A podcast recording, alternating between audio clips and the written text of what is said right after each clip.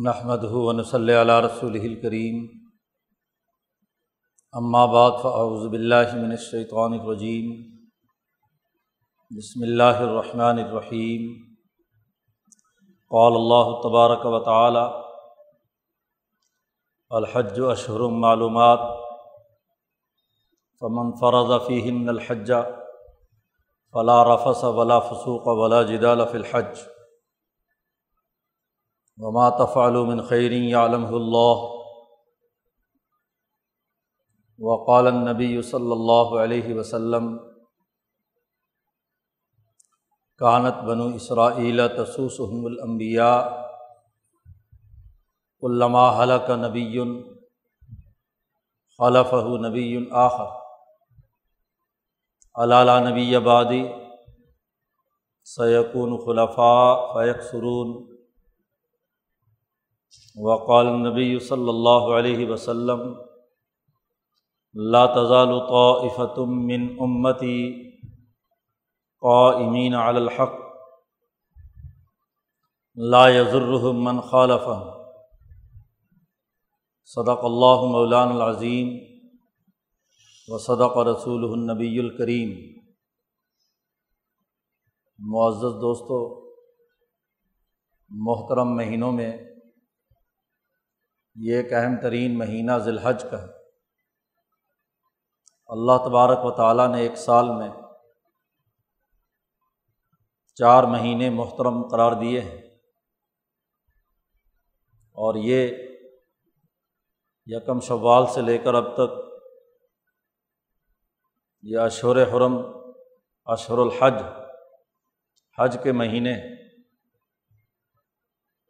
اور ان مہینوں میں بنیادی حکم مسلمان جماعت کے لیے یہ ہے کہ وہ اللہ کے شاعر کی عظمت اور حرمت اپنے دلوں میں پیدا کرے۔ یہ بات ہمیں اچھی طرح سمجھ لینی چاہیے کہ اس پوری کائنات کا احکم الحاکمین، مطلق حکمران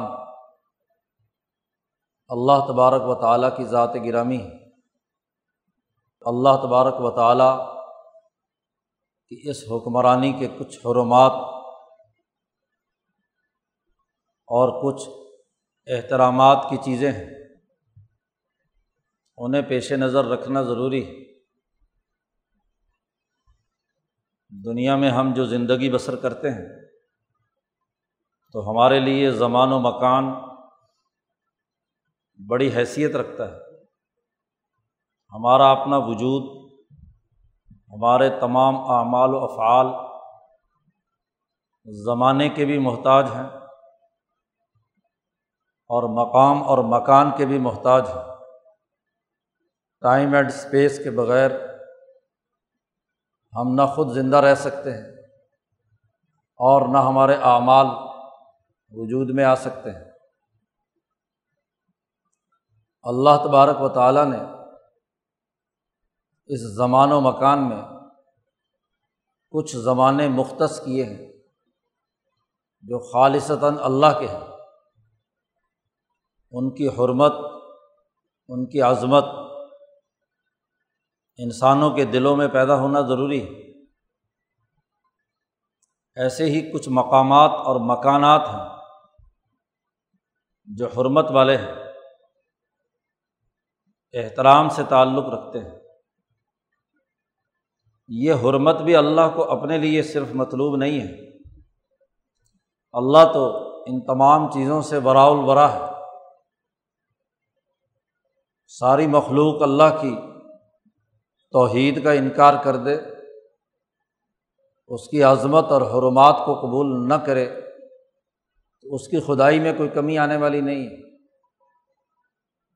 اور ساری مخلوق اس کی عبادت کرے۔ اس کی بات مانے تو اللہ کی خدائی میں کوئی اضافہ ہونے والا نہیں ہے۔ انسانیت کے لیے جو اہم ترین بات خود انسان ہے، یہ جو زمان و مکان محترم قرار دیے گئے ہیں، مقامات میں سے سب سے اعلیٰ ترین مقام بیت اللہ الحرام ہے۔ مکہ المکرمہ ہے، جو انسانیت کا ابتدائی گھر ہے۔ انا والا بیتم وز الناس للدی بکتا مبارکن سب سے پہلا گھر جس میں انسانوں نے آباد ہونا سیکھا، گھریلو زندگی کا آغاز ہوا۔ آدم اور ہوا کے لیے فرشتوں نے جو بنایا سب سے پہلا مکان، جہاں سے اس کی پوری اولاد دنیا بھر میں پھیلی، وہ مکہ مکرمہ ہے۔ انسانی اجتماعیت کا مرکز ہے۔ آدم اور ہوا کے باہمی تعلق سے جو گھر بنا، خاندانی نظام وجود میں آیا۔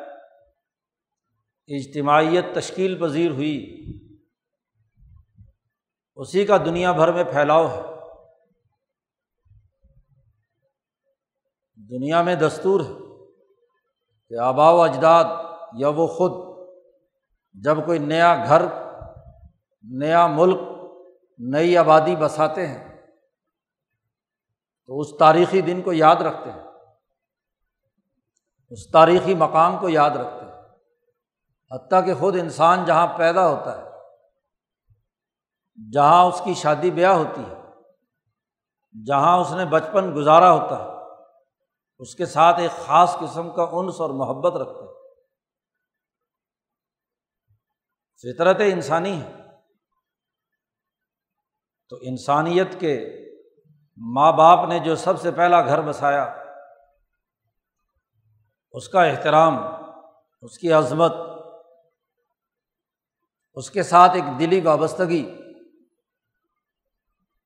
یہ انسانیت پر حق ہے اس مقام کا۔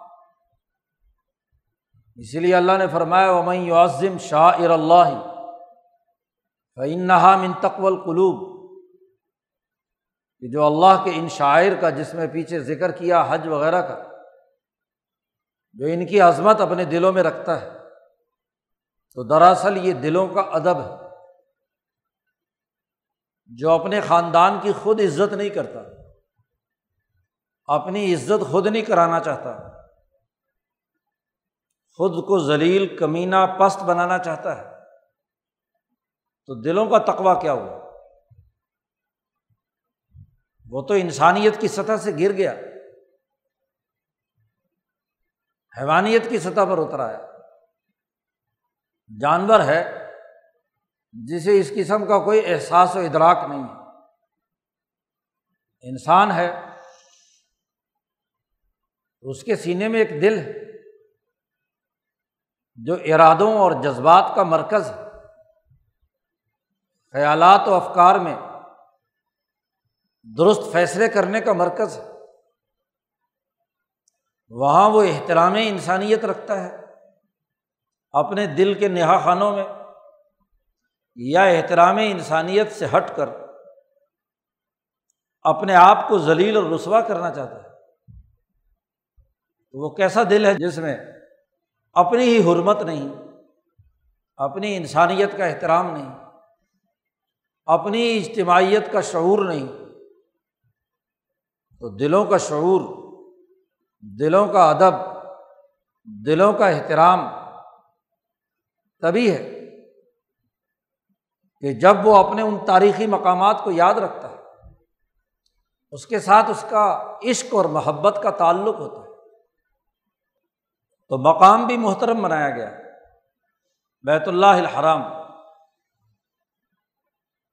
اور اس کے لیے ایک زمان بھی مقرر کیا گیا جو احترام کا ہے۔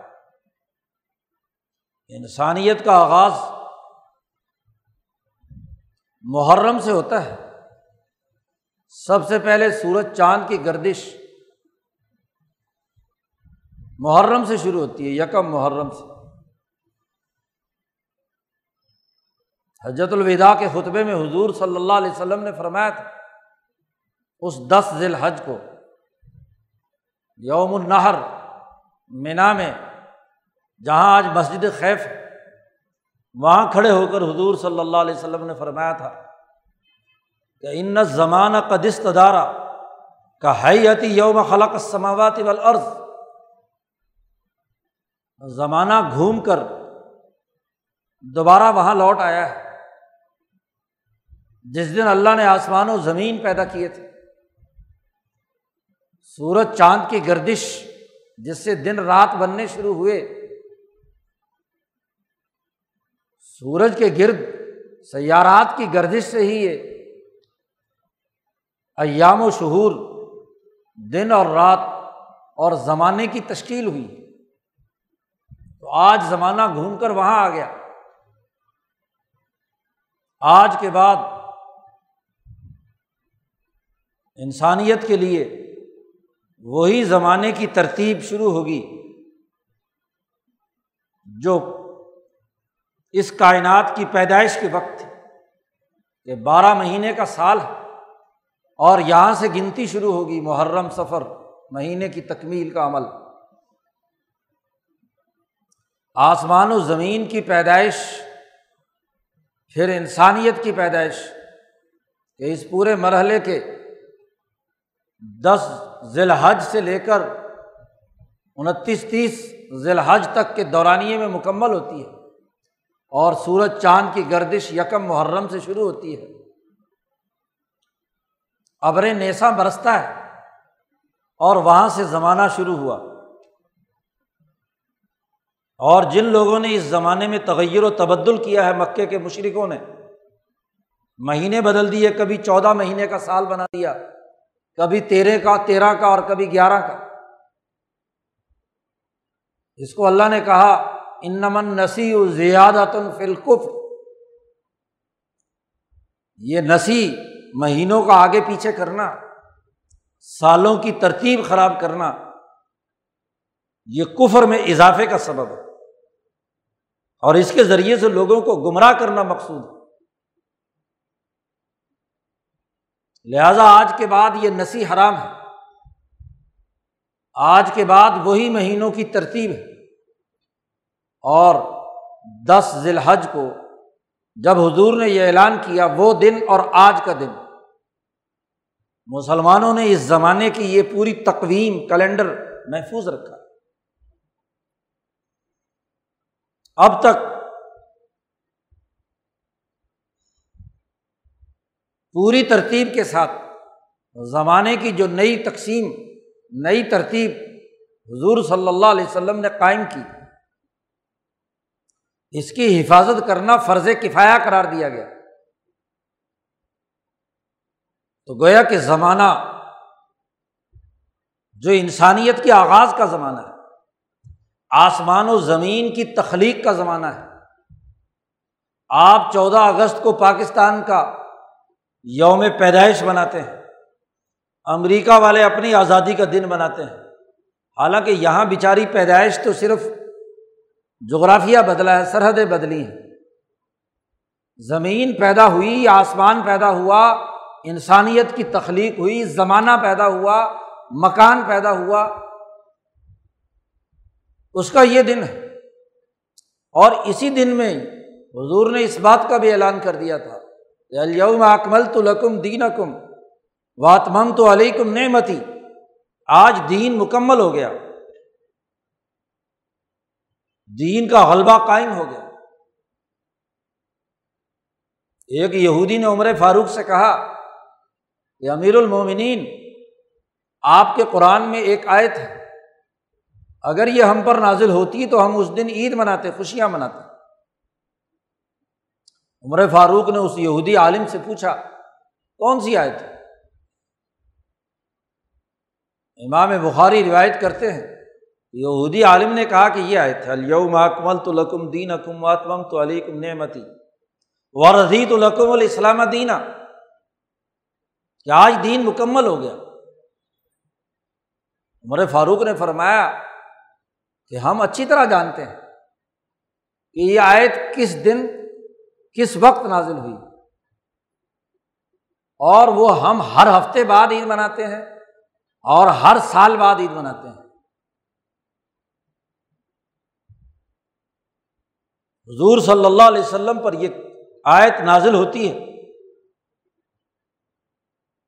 اس حرمت والے مہینے میں، یوم عرفہ میں جمعے کا دن ہے اور عرفہ کا مبارک دن ہے۔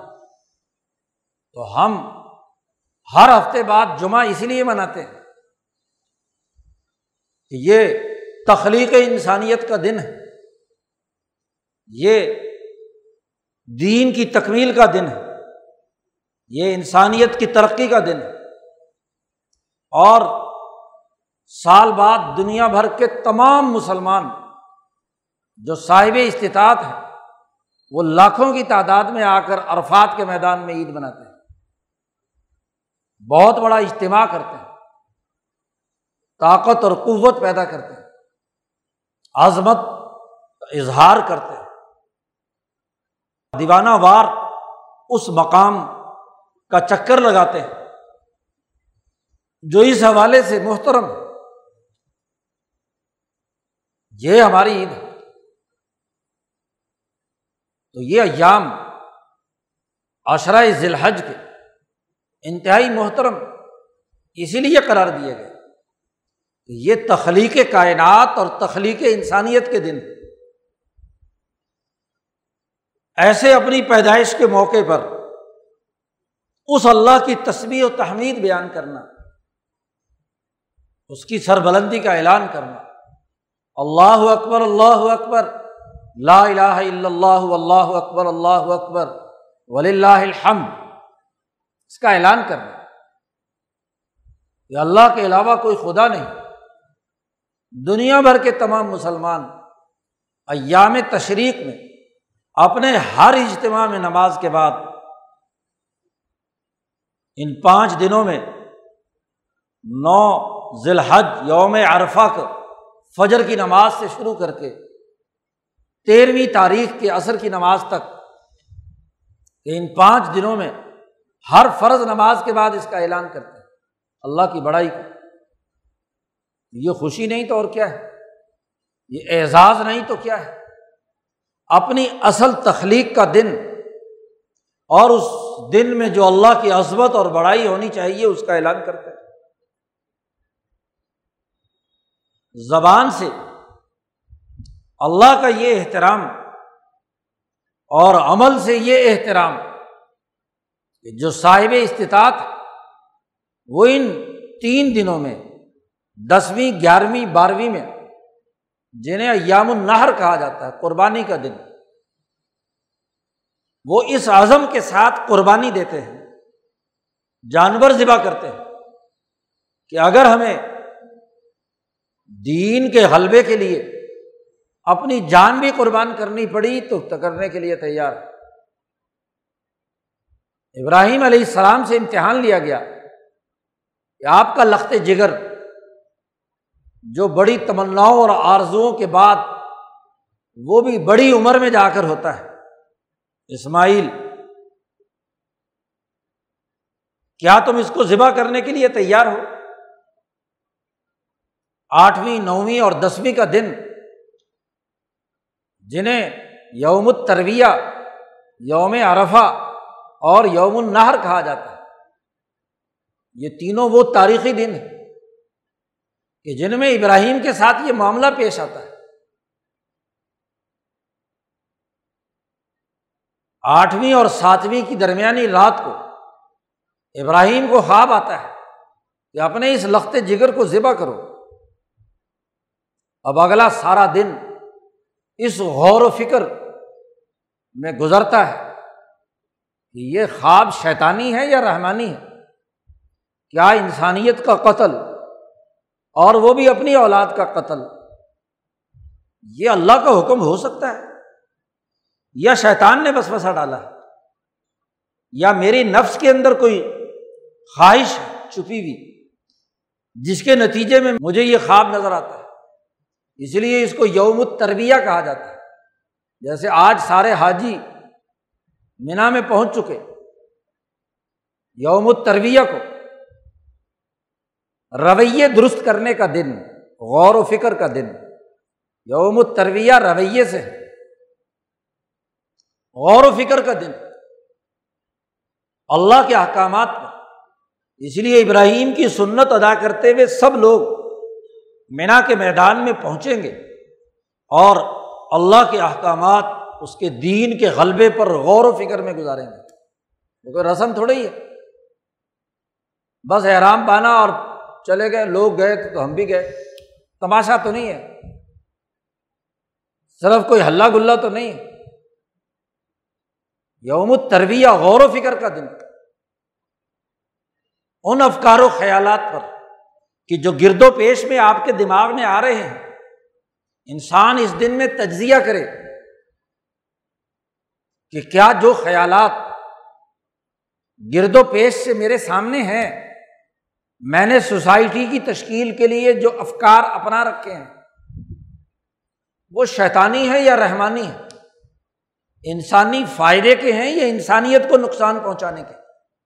ہر حاجی کو اس دن میں یہ غور و فکر کرنا ہے، مینا کے میدان میں پہنچ کر۔ اپنی تمام تر شناختیں ختم کر کے۔ کوئی کالا ہے یا گورا، مشرقی ہے یا مغربی، کوئی سی زبان بولتا ہے۔ دنیا کے کسی بھی ملک اور خطے اور علاقے سے آیا ہے، اپنی تہذیبی شناخت اتار پھینکے۔ سلا لباس نہیں پہنے گا، جس سے پتہ چلے کہ یہ مخصوص تہذیب و ثقافت کا انسان ہے۔ آج خالی انسان جیسے ماں کے پیٹ سے آتا ہے اور دو چادروں میں لپٹا ہوا ہوتا ہے۔ ایسے ہی خالص انسانیت کے تناظر میں۔ احرام باندھے ساتویں کی شام کو اور آٹھویں کو مینا میں آ کر غور و فکر کرے، انسانیت کے لیے جو میرے اعمال، میرے افکار، میرے خیالات، میرے جذبات ہیں، میرے رویے ہیں، کیسے ہیں؟ کیا یہ بلا تفریق رنگ، نسل، مذہب، انسانیت کے فائدے کے ہیں؟ کوئی کالا، کوئی گورا، کوئی مشرقی، کوئی یہودی، کوئی عیسائی، کوئی مسلمان، کوئی ہندو، کوئی سکھ انسان ہے۔ انسانیت کے لبادے میں، انسانی اجتماع میں یوم ترویہ غور و فکر کا دن، اپنے افکار و خیالات کو کنگھالنے کا دن، چھلنی لگانے کا دن، اپنے رویوں کے محاسبے کا دن، اپنے تمناؤں آرزو خیالات اور خوابات کو بڑی آرزویں ہیں، بڑی تمنائیں ہیں۔ بڑی خواہشات ہیں۔ بڑے بڑے بلند بان دعوے اور افکار و خیالات اور فلسفے پالے ہوئے ہیں۔ تو اس دن جائزہ لے۔ کہ کیا یہ رویے انسانیت کے ہیں یا دہشت گردی کے ہیں؟ قتل و غارت گری کے ہیں۔ اس لیے جب یہاں سے چلے گا تو اللہ نے کہا فلاں رافا سا ولا فسوقہ ولا جدالا فی الحج۔ تین باتیں قطعی نہیں ہوں گی۔ نہ تو جنسی خواہشات کے تقاضے سے کوئی فکر اور خیالات بناؤں گا۔ فلاں رفسا نہ انسانوں کے درمیان لڑائی، جھگڑے، فرقہ، واریت، قتل و غارت گری کی بنیاد پر کوئی خیال اور تصور ہوگا۔ ولا فسوق۔ اور نہ ہی سوسائٹی میں کوئی معاہدات کو توڑنے اور معاشی تباہی اور بربادی کا کوئی کام کروں گا۔ اس پر غور و فکر کرے آج دنیا بھر کے تمام ماہرین عمرانیات سوسائٹی کی تشکیل کے لیے تین چیزیں لازمی قرار دیتے ہیں۔ فکر اور فلسفہ درست ہو۔ سیاسی نظام بلا تفریق، رنگ، نسل، مذہب، تمام لوگوں کی جان، مال کو امن و امان فراہم کرے۔ اور تمام لوگوں کے معاشی اور مالیاتی حقوق محفوظ ہو معاشی سسٹم میں فسق و فجور سماج کو توڑنے سے متعلق کوئی کام نہیں ہونا چاہیے۔ جس فکر پر عورت چھائی ہوئی ہے، جس عورت کے دماغ میں مرد کی جنسی خواہش غالب ہے، وہ بیچارہ کیا سوچے؟ گا اسے تو اس سے اوپر اٹھ کر انسانیت کے لیے ترقی کے افکار و خیالات، نسل انسانی کی فلاح و بہبود کے خیالات تو حاجی جیسے ہی احرام پہن کر وہاں جاتا ہے، تو پہلے دن اپنے افکار و خیالات کا ان تین اصولوں پر جائزہ لے۔ کیا شہوتوں اور خواہشات کی بنیاد پر میرے افکار و خیالات ہیں؟ کیا فسق و فجور کی بنیاد پر میرے خیالات ہیں؟ اور فسق کے مقابلے میں عدل و انصاف اور حقوق اور معاہدات کو توڑنا ہے۔ فاسقین کی خود تعریف اللہ نے کر دی۔ اللہ دین ین قزون آحد اللہ ممباد میساکی و یک تعاون ما امر اللہ بھی صلاح و یوف سدون فلرس جو معاہدات توڑتے ہیں، جو رشتوں، نعتوں کو ختم کرتے ہیں، قطع رحمی کرتے ہیں اور زمین میں فساد مچاتے ہیں۔ وہ فاسق تو فسوق کا کوئی کام تو نہیں میرے کسی عمل سے۔ ان تین والی خرابی تو نہیں کوئی پیدا ہو رہی۔ کیا میرے کسی عمل سے جھگڑے نمٹانے کا کام ہے میرا رویہ ہے یا جھگڑے سلگانے کا کام ہے؟ تو آٹھ تاریخ کو اس پر غور و فکر کرنا ہے یوم الترویہ۔ اب مینا میں یہ غور و فکر کرنا ہے۔ ابراہیم علیہ السلام کو اگلی رات پھر خواب آتا ہے۔ جو یوم الترویہ اور یوم عرفہ کے درمیان کی رات۔ اب دوسرے دن خواب آیا کہ اپنے بیٹے کو ذبح کرنا ہے۔ تو اگلے دن اس غور و فکر اور دوسرے دن کے خواب کے بعد ان کو معرفت حاصل ہوتی ہے، عرفان حاصل ہوتا ہے کہ یہ بچے کا ذبح کرنا خواہشات نفسانی، جدال اور جھگڑے اور فسق و فجور کے خاتمے کے لیے انسان پر جب بہیمیت کا غلبہ ہوتا ہے، محض نسلی محبت اور تعصب ہوتا ہے، تو جھگڑے اسی سے پیدا ہوتے ہیں۔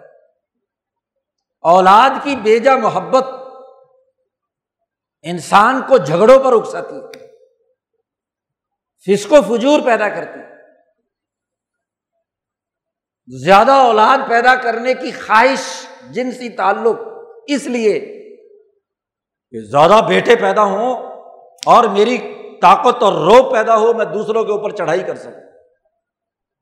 اس لیے دوسری جگہ پر کہا گیا کہ تمہاری اولاد اور تمہارا مال تمہارے لیے آزمائش ہے۔ اولاد کی محبت میں اندھا ہو کر انسان جھگڑتا ہے۔ امن و امان کو تباہ و برباد کرتا ہے۔ غلط رویے اور افکار اپناتا ہے۔ کرپٹ ہوتا ہے۔ رشوت لیتا ہے اور دیتا ہے۔ مفادات کا اصیر بنتا ہے۔ یہاں بیٹے کو ذبح کرنے کا مقصد انسانیت کا قتل عام نہیں۔ دوسرے انسانوں کی بقا کے لیے اپنے اولاد کی جو حد سے بڑی ہوئی خواہش ہے اس کو ذبح کرنا۔ یہ اس لیے کہ جس کے ذریعے سے اس حد سے بڑی ہوئی خواہش کو ختم کرنا ہے۔ یہی تمہارا امتحان ہے۔ بڑھاپے میں اولاد ہوئی ہے۔ بڑی تمناؤں اور آرزو بابل میں ابراہیم نے جوانی تک کی زندگی گزاری۔ کنان پہنچے۔ پہلی بیوی سارا سے کوئی اولاد نہیں ہو رہی۔ راستے میں جو لونڈی حاجر ملی، وہ جب نکاح میں آئیں تو ان سے کیا ہے؟ بیٹا پیدا ہوتا ہے بڑی آرزو اور تمناؤں سے۔ اور جب بیٹا ہوتا ہے تو سارا کا حسد عروج پر ہے۔ وہ ابراہیم سے کہتی ہے کہ یہ میری سوکن جس کے گھر بیٹا پیدا ہوا، اس کا درجہ بڑا بلند ہو گیا۔ اس کو جنگل میں چھوڑ کر آؤ۔ کنان سے نکال دو۔ اولاد پیدا ہوئی ایک نئی آزمائش۔ اللہ سے پوچھا تو اللہ نے کہا ٹھیک ہے۔ بے آبو یا گیا جنگل میں کیا ہے؟ چھوڑ آئے۔ اب ایک طرف اولاد کی محبت ہے کوٹ کوٹ کر بھری ہوئی۔ اس لیے کہاں کنان اور کہاں مکہ؟ پیدل چل کر ابراہیم ہر کچھ عرصے کے بعد اپنے بیٹے کو دیکھنے آ جاتے ہیں۔ بیٹے کی محبت غالب ہے۔ چودہ سال کے بعد سارا کے بیٹا ہوتا ہے اسحاق۔ چودہ سال تک مسلسل اسماعیل کے ساتھ تعلق قائم کرنے کے لیے اتنا طویل سفر طے کر کے آتے ہیں۔ اب کہیں یہ بیٹے کی محبت غالب آ کر کسی دوسرے کے حقوق پر ڈاکہ ڈالنے کا ذریعہ نہ بنے۔ اس لیے کہا ذرا اپنے دل کا امتحان لو اور کیا بیٹا ذبح کر سکتے ہو؟ قرآن نے کہا عزب تلا ابراہیم رب بکالمات جب ابراہیم کے رب نے ابراہیم کی آزمائش کی، امتحان لیا کہ جھگڑے کی جو بنیاد ہے وہ اولاد کی بے جا محبت ہے۔ تو کیا اس محبت کو ذبح کرنے کے لیے تیار ہو؟ اب پہلے دن کا غور و فکر، دوسرے دن میں پھر خواب نظر آنا۔ تو عرفات کے میدان میں زوال تک غور و فکر کر رہے ہیں۔ تو زوال کے بعد عرفان حاصل ہوتا ہے۔ معرفت حاصل ہوتی ہے، اس لیے اس کو یوم عرفہ کہا گیا۔ اور اسی عرفان کے حصول کے وقت کو ساری انسانیت کے لیے، جو مسلمان ہو، اس کے لیے زوال کے بعد وہاں وقوف حاصل کر کے اپنے خیالات کا تجزیہ کرنے کے بعد وہ عرفان حاصل کرنا ہے کہ درست نظریہ انسانیت کا کیا ہے۔ گویا کہ آٹھویں اور نویں کی زوال تک ڈیڑھ دو دن تک، دو راتیں اور تقریباً دو دن تک۔ غور و فکر کے نتیجے میں یہ آئے کہ آج کے بعد جب حج کرنے والا حاجی گیا ہے، آج کے بعد اس وقوف عرفت سے پہلے میرے افکار و خیالات، میرے نظریات اگر رفس، فسوق اور جدال سے متعلق تھے تو میں ان سے برات کا اعلان کروں اس کو عرفان حاصل ہونا چاہیے۔ یہ ہے حج۔ اس کا نظریے درست ہونا چاہیے عرفات کے میدان میں۔ کہ وہ انسانیت کے لیے جھگڑا کھڑا نہیں کرے گا۔ انسانوں کے لیے فسق و فجور نہیں کرے گا۔ انسانوں میں بد امنی پیدا نہیں کرے گا۔ جنسی خواہشات کی بنیاد پر مفادات نہیں اٹھائے گا۔ لڑائی اور جھگڑے کا سبب زن، زر، زمین۔ کسی بھی بنیاد پر کوئی جھگڑا نہیں کرے گا۔ اگر تو یہ عرفان حاصل ہو گیا یوم عرفہ میں، تو حج ہو گیا۔ اسی کو حج مبرور کہتے ہیں۔ یہی حج، درست حج۔ اور اگر عرفان حاصل نہیں ہوا، بس ایک رسم پوری کی اور گزرائے۔ اور اگر بے وقوف کچھ لوگ وہاں جا کر بھی جھگڑا ہی شروع کر رہے ہیں۔ دو سال پہلے ہم حج میں گئے ماشاء اللہ پاکستانی جاتے ہیں بڑے تم تراک سے حج کرنے۔ تو جس کیمپ میں ہم تھے، آنکھوں کا مشاہدہ ہے، سنی ہوئی بات نہیں۔ ماشاء اللہ آج کل یہ گروپ جو ہے، کمرشلزم کی بنیاد پر، میں کہتا ہوں بھیڑ بکریوں کی طرح اپنے ہاں جی بکریوں کو سنبھال کر رکھتے ہیں۔ اب دونوں گروپوں کے لیڈر ایک کیمپ ہے، چھوٹا سا، چار سو آدمیوں کا۔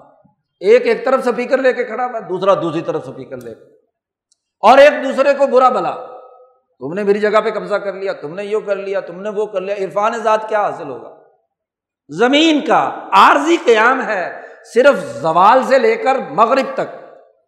اور اس پر جھگڑا ہے۔ روٹی اچھی نہیں ملی، کھانا اچھا نہیں ملا، جگہ مجھے نہیں ایسی ملی۔ اے سی بند ہو گیا۔ میرے پاس اے سی نہیں ہے، تمہارے پاس اے سی ہے۔ کیوں؟ اس پہ باقاعدہ گروپوں کی لڑائی ہوتی پھر اگلا مرحلہ نماز پڑھنے کا آتا ہے۔ تو ہر ایک کا اپنا اپنا امام اور اپنا اپنا اسپیکر جہاں اپنے رویے کا تجزیہ کر کے درست سوچ اور نظریہ بنانا تھا، وہاں پہنچ کر بھی لڑ رہے ہیں۔ اس ماہ کام کے لیے گئے تھے، اس کام کے لیے تو پاکستان کافی نہیں ہے۔ تم ستر سال سے یہی کام تو کر رہے ہو۔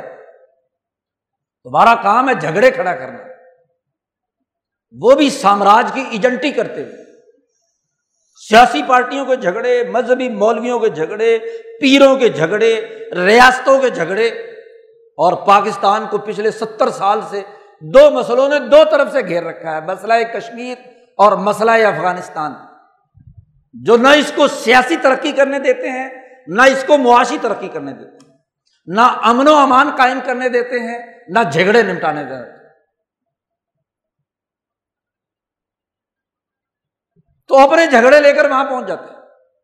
بجائے اس کے کہ وہاں عرفان ذات حاصل کریں، نظریہ سوچیں، انسانیت کی ترقی کی بات سوچیں۔ تو یوم عرفہ معرفت حاصل کرنے کا دن ہے کہ جب نظریہ بالکل کلیئر ہو کر سامنے آ جائے کہ ہم نے یہاں جو کام کرنا ہے، وہ ان تین چیزوں کے برخلاف کرنا ہے۔ جنسی خواہشات سے اوپر اٹھ کر، فلا رفا سے جھگڑوں اور لڑائیوں کے مزاج سے اوپر اٹھ کر، ولا جدالا اور ولا فسوقا معاہدات کو توڑنے، معاشی اور سیاسی فساد مچانے سے اوپر اٹھ کر میں نے کام کرنا۔ یہ عرفان حاصل یوم عرفہ۔ اور پھر عرفہ۔ اور اگلے دن کے درمیان مزدلفہ میں پھر خواب آتا ہے۔ تو اب پختہ اعظم ہو گیا کہ ٹھیک ہے۔ بیٹے کو کیا ہے؟ بیٹے کی اس حیثیت کو کہ اولاد کی محبت میں اندھے ہو کر کوئی کام نہیں کرتا۔ اولاد جیسی اپنی ہے، ایسے قوم کی بھی ہے۔ پوری قوم، پوری نسل بائیس کروڑ لوگ، یہ بھی تو اولاد ہے۔ اس کی قتل کرنے کا کوئی کام نہیں کر اس کی بنیاد پر جھگڑے نہیں کرنے۔ اس کی خواہشات گھونٹ دینی ہے چنانچہ یوم النہر کو جب ابراہیم بیٹے کو ذبح کرنے کے لیے مکہ میں ہے، ماں کے پاس، وہاں سے جاتے ہیں۔ بیٹے کو تیار کر کے لاتے ہیں لو جی ذبح کرنے کے لیے چلتے ہیں۔ مکہ سے جیسے نکلے، مینا کی حدود میں داخل ہوا چاہتے ہیں۔ تو شیطان نے کہا کہ یہ تو بڑا کام خراب ہو گیا۔ یہ جو جھگڑے کی بنیاد تھی، اس کو تو ذبح کرنے جا رہا ہے ابراہیم۔ ابراہیم کو آ کر شیطان نے بڑے دلائل دیے۔ بہت بڑا شیطان۔ اور اب تو ماشاء اللہ بہت ہی بڑا بنا دیا۔ کنکریاں مارنے کے لیے، سات آٹھ منزلہ۔ پہلے تو چھوٹا سا پتھر ہی تھا۔ آ کر ابراہیم کو وسوسا ڈالتا ہے۔ بے وقوف ہو گئے ہو۔ اتنے دنوں کے بعد بیٹا پیدا ہوا ہے۔ بیٹے کو مارتے ہو۔ انسانیت کا قتل کر رہے ہو۔ کتنا بڑا جرم کر رہے ہو۔ کبھی بیٹے کو وسوسا ابراہیم نے سات کنکریاں اٹھائی اور اس کے منہ پہ دے ماری۔ زلیل اور رسوا ہو کر بھاگو یہاں۔ تمہاری بات نہیں مانی جائے گی۔ جھگڑے کا بیج تو تم سے شروع ہوا ہے۔ تم تو آدم کی پیدائش سے ہی تم نے دشمنی کا اعلان کیا تھا، تم ہمارے یار کہاں سے ہو سکتے؟ تم نے تو وہاں کہا تھا۔ کہ فبیما اغوئی تو نہیں لہم سرات مستقیم اللہ کو دھمکی لگائی تھی کہ میں ان کے سیدھے راستے پر بیٹھوں گا۔ سم ملا آت ممبئی ادیم وامن خلفیم وان ایمان وان شما میں ان کے آگے سے بھی آؤں گا، پیچھے سے بھی آؤں گا، دائیں سے بھی آؤں گا، بائیں سے بھی آؤں گا اور ان کو گمراہ کروں گا۔ تو دشمن سے، دشمنی کا تعلق ہوتا ہے، دشمن سے دوستی کا کیا تعلق؟ سات کنکریاں مار کر زلیل کر کے اس کو بگا دیا۔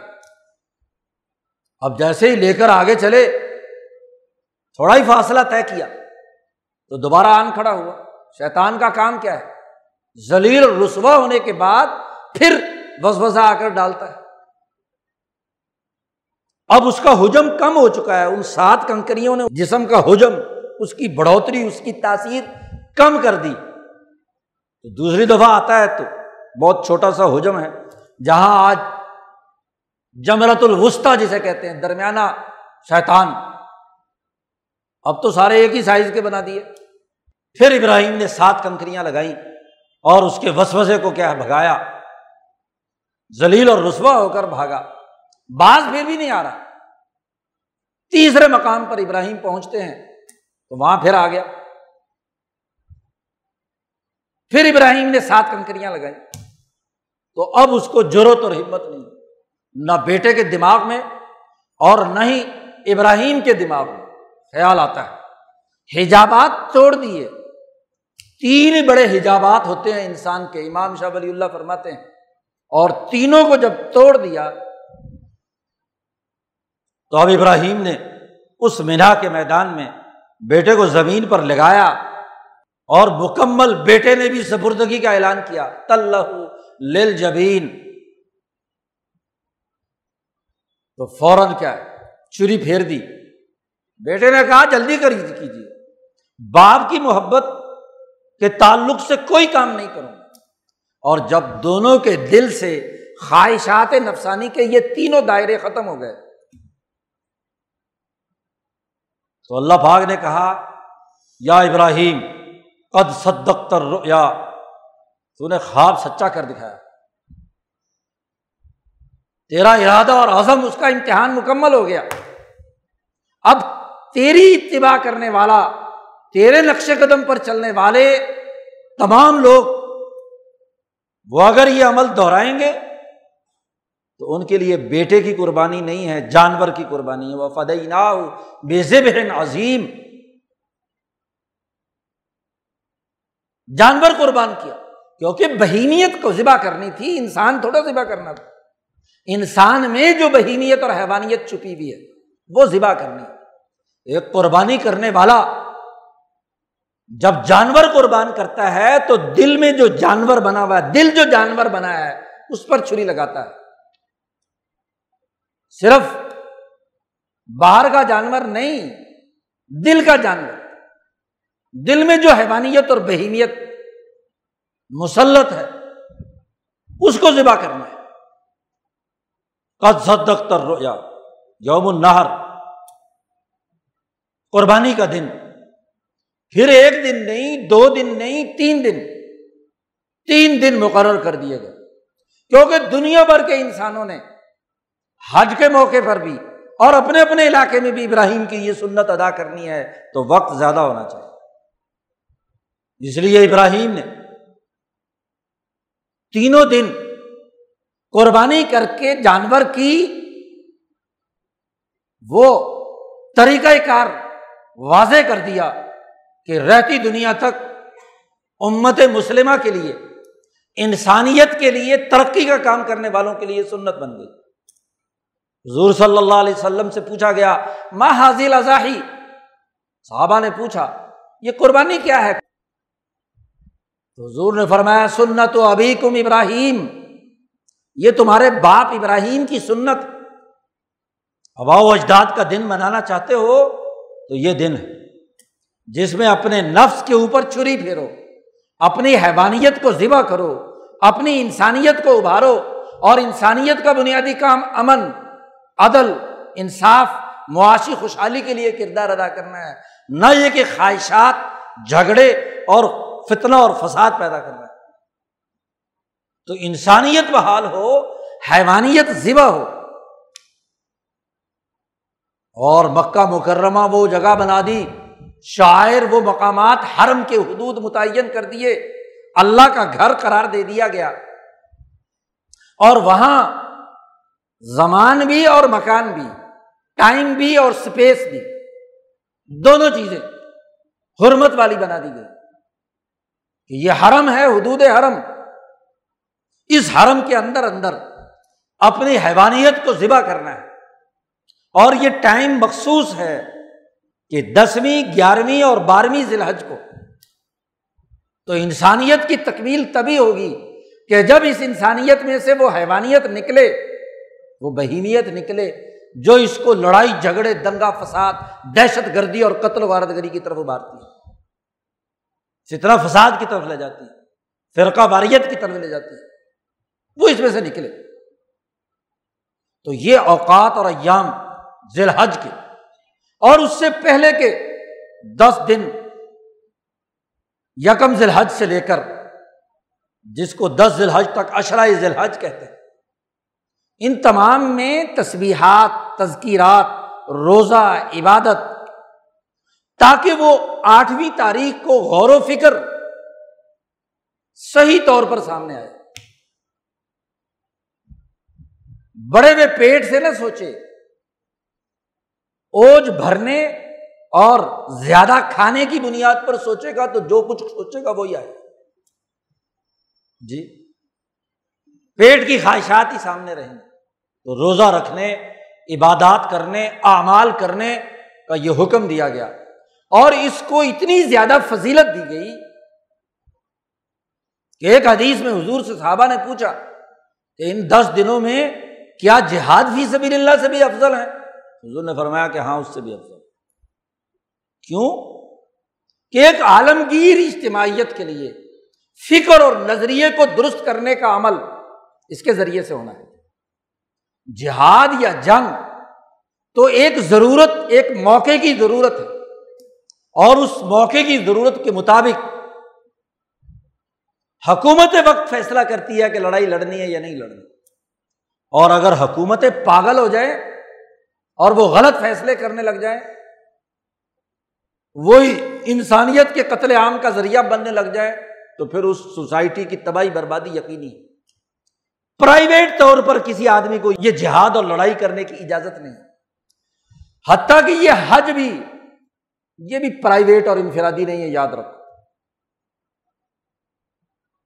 محققین مشتحدین اور آئمہ احناف کے یہاں عرفات کا وقوف امام حج امام کے ساتھ ہونا ہے۔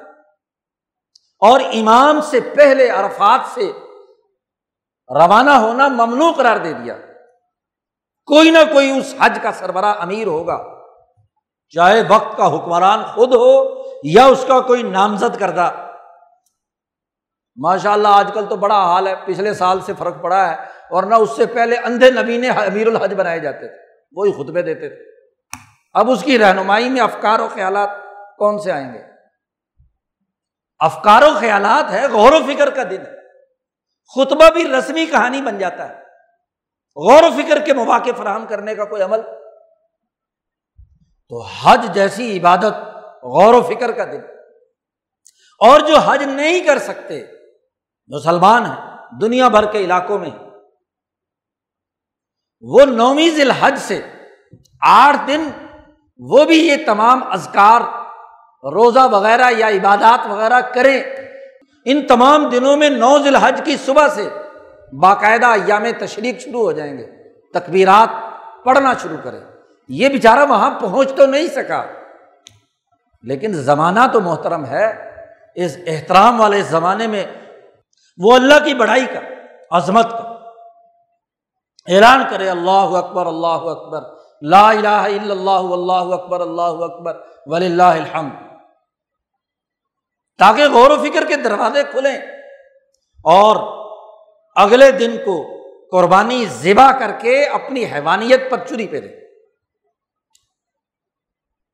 تو یہ تربیت کے دن ہے اللہ کی یہ حرمات، یہ تعظیم دلوں کو مہذب بناتی ہے ان میں عظمت پیدا کرتی ہے ان میں احترام پیدا کرتی ہے اچھا انسان بناتی ہے، سوسائٹی کا مفید شہری بناتی ہے، اپنی ریاستی امور کو سر انجام دینے کی عقل پیدا کرتی ہے۔ اور یہ حج کا اجتماع کوئی رسم ہے؟ اس عرفان ذات کے ساتھ ساتھ امام شاہ ولی اللہ فرماتے ہیں کہ یہ اجتماع اس لیے بھی ہے حج کا کہ یہ شیطان اور شیطان سے وابستہ حیوانیت کی بنیاد پر جو سوچنے والے لوگ جھگڑے، لڑائی اور خواہشات کے پیچھے دوڑنے والے ہیں۔ ان پر اپنی اجتماعی طاقت کا روب بھی پیدا کر شاہ صاحب نے کہا کہ جیسے ہر قوم جب اپنا یوم آزادی مناتی ہے، تو اجتماعات منعقد کرتی ہے۔ اور اجتماعات کا مقصد یہ ہے کہ کون جو ملک سے وفادار ہے، جس نے آج کے دن میں یوم آزادی منایا، جھنڈا لہرایا اور اس اجتماع میں آیا، حکومت پڑتال کرتی ہے کہ یہ ریاستی رٹ کو تسلیم کرتا ہے۔ تو مسلمانوں کی بین الاقوامی حکومت اسلام کے غلبے کے لیے دنیا بھر کے مسلمان ممالک کی نمائندگی چاہیے ہے تاکہ وہ نمائندے وہاں حاضر ہو کر اپنی حاضری لگوائیں کہ وہ اس بنیادی فکر اور نظریے کو جو انسانیت میں عدل، امن اور معاشی خوشحالی کا ہے، اس کو اپنے اپنے ملکوں میں نافذ کریں۔ گے اور یہ صرف تین دن کا کام نہیں، کہ یہاں اپنا نظریہ حاصل کر لیا۔ اگلے پورے سال یہ حاجی واپس جائے تو اپنے اپنے علاقوں اور خطوں میں یہ قربانی کرنے والا، عید منانے والا، اگلا پورا سال ان تینوں خرابیوں سے بچ کر اپنی سوسائٹی کا قانونی، سیاسی، معاشی اور سماجی نظام قائم کرے۔ یہ بنیادی تقاضا ہے حج کا اور ان ایام کا۔ یہ نہیں کہ ٹریننگ کے تین دن تو گزار لیے اور اس کے بعد واپس آ کر پھر وہی جھگڑا، وہی دنگا، وہی فساد، وہی لین دین میں خرابی، وہی بد امنی وہی قتل و غارت گری، وہی فرقہ واریت، وہی جھگڑے۔ ایسا نہیں۔ تربیت لے کر آئے ہیں تو اس تربیت کا اثر ان کے لین دین اور معاملات کے اندر ظاہر ہونا چاہیے۔ تو یہ دن تربیت کے دن ہے۔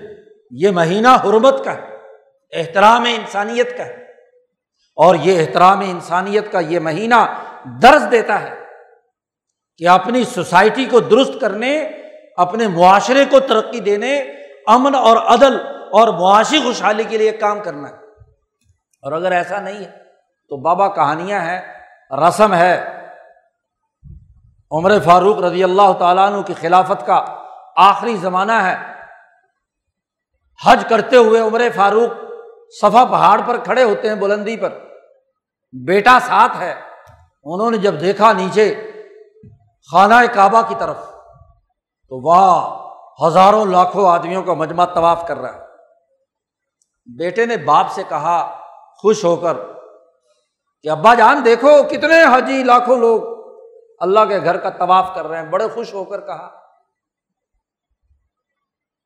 عمر فاروق نے فرمایا کہ کیا یہ حاجی ہیں یا راکب ہیں؟ حجیج ہیں یا راکبین ہیں؟ بیٹے نے پوچھا باپ سے، کیا مطلب؟ اللہ کے گھر کا طواف کرنے آئے ہیں، لبیک لبیک اللہ لبیک کے نعرے لگا رہے ہیں۔ تو حاجی ہوئے۔ عمر فاروق نے کہا کہ نہیں، حجیج میں اور راکب میں فرق راکب وہ ہے کہ لوگوں نے کہا کہ جی حج ہوگا ہونا ہے، مکہ دیکھنا چاہیے۔ تو لوگ سوار ہو رہے تھے اونٹنیوں پر، تو کسی نے کہا، چلو جی ہم بھی، چلو ادھر ادھر جانا ہے، تو پکنک منانے کے لیے چلو وہیں صحیح مکہ پہنچے، اونٹ کھولے، طواف کر لیا، پھر آٹھویں ضلع حج آئی۔ تو جناب لوگوں کو پتہ چلا کہ لوگ مینا جا رہے ہیں تو وہ بھی اس نے کہا چلو جی ہم بھی چلے جائیں۔ سواری لی اور سوار ہوا اور مینا پہنچ گیا۔ اگلے دن وہاں سے لوگ جا رہے ہیں عرفات میں تو اس نے کہا چلو جی میں بھی سواری لی اور وہاں پہنچ گیا۔ عرفات سے شام کو مزدلفہ واپس لوٹ رہے ہیں۔ نے کہا میں بھی چلتا ہوں سواری مزدلفہ پہنچ گئے۔ تو جیسے جیسے مجمع گردش کر رہا ہے، وہ بھی ساتھ ساتھ چلتا ہے سوار۔ کوئی عزم، کوئی ارادہ، کوئی غور و فکر، کوئی اپنے اعمال کا تحلیل و تجزیہ، کچھ نہیں۔ بس جو لوگ لبیک لبیک وہ پڑھ رہے ہیں، یہ بھی پڑھ رہا ہے تقبیر تشریقات وہ پڑھ رہے ہیں، یہ بھی پڑھ رہا ہے۔ بس یہ راکبین ہے یہ حاجی نہیں ہے کاش کی یہ جو سارے طواف کر رہے ہیں، یہ سارے کے سارے حاجی ہوتے اور راکب نہ ہوتے۔ عمر فاروق کی نگاہیں دیکھ رہی ہیں۔ اور اگر عمر فاروق کے زمانے میں حاجیوں کے ساتھ راکبین ہو سکتے ہیں، تو ماشاء اللہ آج تو ٹی وی چینلوں کے ذریعے سے کمرشلزم کی بنیاد پر حج کا شوق پیدا کرایا جاتا ہے۔ مسئلے کیا ہیں؟ حج کا مقصد کیا ہے؟ والہانہ اور عاشقانہ یہ عبادت کیا ہے؟ کس تبدیلی کا تقاضا کرتی ہے؟ کوئی شرائط، کوئی ٹریننگ، کوئی تربیت، کچھ نہیں۔ بلکہ بڑھاپے تک کچھ نہیں۔ بوڑھا ہوگا تو اولاد سے کہے گا، چلو مینو حج تک کرا دو انہوں نے پیسے جمع کرا دیے اور بابے کو چڑھا دیا۔ نہیں پتا کہ کیا کرنا ہے، کیا نہیں کرنا۔ جھگڑے وہاں، لڑائیاں وہاں، دنگے وہاں، ایک دوسرے کی ٹانگ کھینچنا، بات بات پر طواف میں جھگڑے صحیح میں جھگڑے۔ کیوں؟ اس لیے کہ راکبین ہے اور اب تو راکبین کو بڑی سہولت ہوگی، جہاز کا ٹکٹ لو اور پہنچ جاؤ۔ پھر جتنے ٹور آپریٹر ہیں، وہ بھی اپنے کمیشن کھڑا کرنے کے لیے فی پٹھا ہزار لاکھ، دو لاکھ روپیہ کمانے کے لیے کیا لوگوں کو ترغیب دیتے ہیں؟ چاہے اس کو حج کا کوئی عطا پتا ہو نہ اسی لیے صوفیہ نے لکھا ہے کہ جو یہاں نماز اور عبادات اور روزے کے ذریعے سے جب تک اپنے افکار و خیالات کو درست نہیں کرتا، اس وقت تک اس کا حج عاشقانہ نہیں بنتا۔ یہ تو ایک عاشق کا، اپنے خدا کے گھر کا عشق کا وہ عمل ہے کہ جہاں تربیت کی تکمیل ہونی ہے۔ بیس سال تک نمازیں، روزے، مدینے کی ریاست میں عدل و انصاف کا قائم کرنے کے بعد دس ذیل حج کو آخری عبادت حضور نے حج کی ہے۔ آخری تکمیل ہے۔ کمال اور اگر کسی آدمی نے نہ پرائمری پاس کی، نہ میٹرک پاس کی، نہ ایف اے بی اے کی، آپ ڈائریکٹ پی ایچ ڈی تو حج تو پی ایچ ڈی ہے، اعلیٰ درجے کی ڈگری ہے۔ اس کے حصول سے پہلے ساری ڈگریاں کچھ بھی نہیں۔ کیوں؟ کہ بابے کو پھٹے چڑھا دینا کہ جائے اور جا کر جیسے باقی راکبین گھوم رہے ہیں تو یہ بھی گھوم لے۔ دنیا کے سارے ملکوں سے جوان آتے ہیں۔ اور ماشاء اللہ یہ بر عظیم پاک و ہند، ہندوستان، پاکستان، بنگلہ دیش میں جتنے بوڑھے ٹھہرے کسی کام کے نہیں ہوتے، وہ جاتے ہیں وہاں۔ اب بوڑھوں کے اجتماع سے نتیجہ کیا نکلے گا؟ اور جتنے حکمران جاتے ہیں وہ پست خیالات کے، ان کی اپنے فکر اور رویے درست نہیں۔ آٹھ ملک اجتماع کرتے ہیں جی ایٹ ممالک کے یا جی سیون ملک۔ جی ٹوینٹی کی میٹنگ یہ ابھی حالیہ جاپان میں ہوئی، اس کے فیصلوں سے دنیا ہل جاتی اور یہاں بیس تیس لاکھ مسلمان، اور اس مسلمانوں میں دنیا کے مسلمان ملکوں کے بہت سے حکمران بھی پہنچتے ہیں وہاں۔ تو کیا کبھی رویے درست ہوئے ہیں؟ کیا وہاں کے امام کے خطبے سے دنیا کو کوئی نیا سبق سامنے آتا ہے؟ اب کل کو سن لینا اس کا خطبہ، سوائے چند پھسپھسی باتوں کے اور کچھ نہیں۔ آج جمعے کا خطبہ، آج کل تو میڈیا بڑا عام ہے، ذرا سن لینا۔ جی۔ عربی چینل سے۔ ہم نے تو دو تین حجوں میں جو بھی خطبے سنے، جن نکالنے کا یہ طریقہ ہے، جادو توڑنے کا یہ طریقہ ہے، فلاں کام کا یہ وظیفہ ہے اگر امام کو لاکھوں انسانوں کے مجمے میں یہ طریقے بتلانے ہیں، تو یہ تو ان کے گھروں کے اندر بھی وہاں کے مولوی اور پیر سب وظیفے بتا بتا کر ہی تو انہوں نے یہاں بھیجا تمہارے پاس۔ ایک بین الاقوامی اجتماع سے تم خطاب کر رہے ہو۔ کوئی نظریہ دو، کوئی سوچ دو، کوئی فکر دو، کوئی عالمی مسائل پر اپنا ایک بیانیہ پیش کرو، کوئی اس کے لیے دلائل بیان کرو۔ انسانیت کی ترقی کا کوئی پروگرام دو، تاکہ انسانیت کے سامنے کوئی اسلام کی صحیح اور سچی تصویر تو سامنے آئے، یا وہ پھسبسی تقریریں بس فلانا عبادت کر لو، فلانا وظیفہ کر لو، فلانی کام کر لو، یہ کام کرنے کے لیے تمہیں یہاں جمعے کے خطبہ کے لیے مقرر کیا ہے، یا عرفات کے میدان میں خطبہ دینے کے لیے کہا ہے۔ جمعے کا اجتماع بھی ہمارے پھسپ سے جھگڑے والے، فرقہ واریت والے، آگ لگانے والے، اپنے اپنے سیاسی مفادات اٹھانے والے، اور عالمی اجتماع کا حال بھی یہ ہے کہ زوال یہاں تک پہنچ گیا کہ اس مرکز میں جہاں نظریات و افکار درست ہونے تھے، وہ الٹ ہو گیا۔ بلکہ الٹا معاملہ ہے۔ بیچارہ بابا اور بابے کے ساتھ کوئی جوان بھی یہاں سے گیا ہوا ہے۔ یہاں وہ ایک متوسط معیشت رکھتا ہے۔ جو حج کرنے جاتے ہیں، کوئی درمیانی سی معیشت ہوتی ہے بلکہ ادھر ادھر سے پیسے پوسے لے کے ہاں جی اس کو حج پہ بھیجتے ہیں۔ سادہ زندگی ہوتی۔ ہے اور جب وہاں کی چکا چون دیکھتا ہے باب فہد سے نکلو، باب عبد العزیز سے نکلو، ادھر صفا کی طرف سے نکلو، بڑے بڑے ہوٹل، شاپنگ مال، چمکتی دمکتی تمام چیزیں۔ جی وہ کہتا، اللہ کا گھر کے اندر تو سرمایہ داری کے بغیر کام نہیں ہوتا۔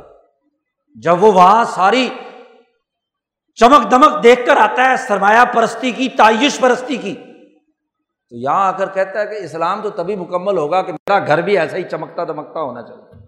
چاہے باہر سے بھیگ مانگ کر باہر سے قرضے لے کر ہی کام کرنا پڑے۔ جی ایسی روشنی میرے گھر میں بھی ہونی چاہیے۔ ایسے ہی تمام چیزیں وہاں سب کچھ ہونی چاہیے، لیکن کام نہ کرنا پڑے۔ بھائی، تمہارا، تمہاری ایکسپورٹ بڑھے گی، تو تم اپنی سوسائٹی کے لیے اچھے وسائل پیدا کر کے اچھا گھر بنا سکتے ہو۔ اور تمہاری ایکسپورٹ ہو نہ کچھ بھی، تخلیقی صلاحیت نہ ہو، اپنی انڈسٹری تباہ ہو رہی ہو اپنی ٹیکسٹائل انڈسٹری تباہ ہو رہی ہو اور باہر کے برانڈیڈ سوٹ استعمال کرتے ہو اور پھر کہو کہ جی ڈالر جو ہے نا وہ بڑا اونچا جا رہا ہے۔ سوچا ہے کبھی؟ تو تعیش سیکھ کر آتا ہے وہاں سے اس کا فکر۔ اپنی سوسائٹی کے مناسب زندگی بسر کرنے کا سلیقہ سیکھنے کے بجائے۔ تو اگر اس کے دل میں سرمایہ پرستی کی خواہش پیدا کر کے وہ آیا تو تربیت کیا ہوئی اس کی؟ اب وہ چاہتا ہے یہ سارے کام ہوں چاہے رشوت سے ہوں کرپشن سے ہوں، لوٹ مار سے ہوں، اور پھر وہ مکان بناؤں اور اس کے اوپر لکھوں حاضہ من فضل ربی. پتہ نہیں کون سا فضل ہے۔ فضل سود کو بھی کہتے ہیں۔ فضل سود کو بھی کہتے ہیں۔ جو بھی زائد چیز ہے، یہ کہاں سے آیا یا فضل سود سے آیا تو ناجائز ہے۔ محنت، مشقت سے آیا تو پھر فضل ٹھیک ہے۔ کرپشن سے آیا ہے تو یہ فضل غلط تو یہ دن تربیت کے دن دین کے تمام اعمال مسلمانوں کی تربیت کے لیے ان کے افکار و خیالات کو بلند کرنے، ان کے اعمال کو مہذب بنانے، ان کو پرامن بنانے، عدل و انصاف کے قائم کرنے کے لیے ہمیں تو ابھی جھگڑوں سے ہی فرصت نہیں ہے۔ یہ مہینہ غور و فکر کا مہینہ ہے۔ ان کا یوم تربیہ آج ہے اور تمہارا یوم تربیہ کل ہے۔ تو آج کے بعد سے کل اور پرسوں تین دن سوچو اپنے گرد و پیش کے افکار و خیالات کو اور پھر چھری پھیرو اس جانور پر جو جانور تمہیں ستر سال سے بیوقوف بنائے ہوئے اس نظام پر، اس حیوانیت پر، اس درندگی پر، جس کے لیے تم ایندھن بنتے رہے کبھی افغانستان میں اور کبھی کشمیر میں۔ تباہی اور بربادی کا راستہ۔ تو یہ جمعے کا اجتماع عقل سکھانے کا دن ہے۔ عقل مارنے کا دن نہیں بے وقوف بنانے کا دن نہیں ہے۔ میٹھی میٹھی باتیں کرو، حلوہ مانڈا کھاؤ اور گزر جاؤ، چلے جاؤ۔ یہ نہیں ہے۔ تو دین سیکھنے کا۔ تو اللہ تعالیٰ ہمیں دین کو سیکھنے، اس کی عقل و شعور اپنے اندر پیدا کرنے اور اس کے مطابق اپنے افکار و خیالات اور اعمال کو درست کرنے کی توفیق عطا فرمائے۔ وہ آخر الدعوانا الحمد للہ رب العالمین۔ سنت ادا کرنے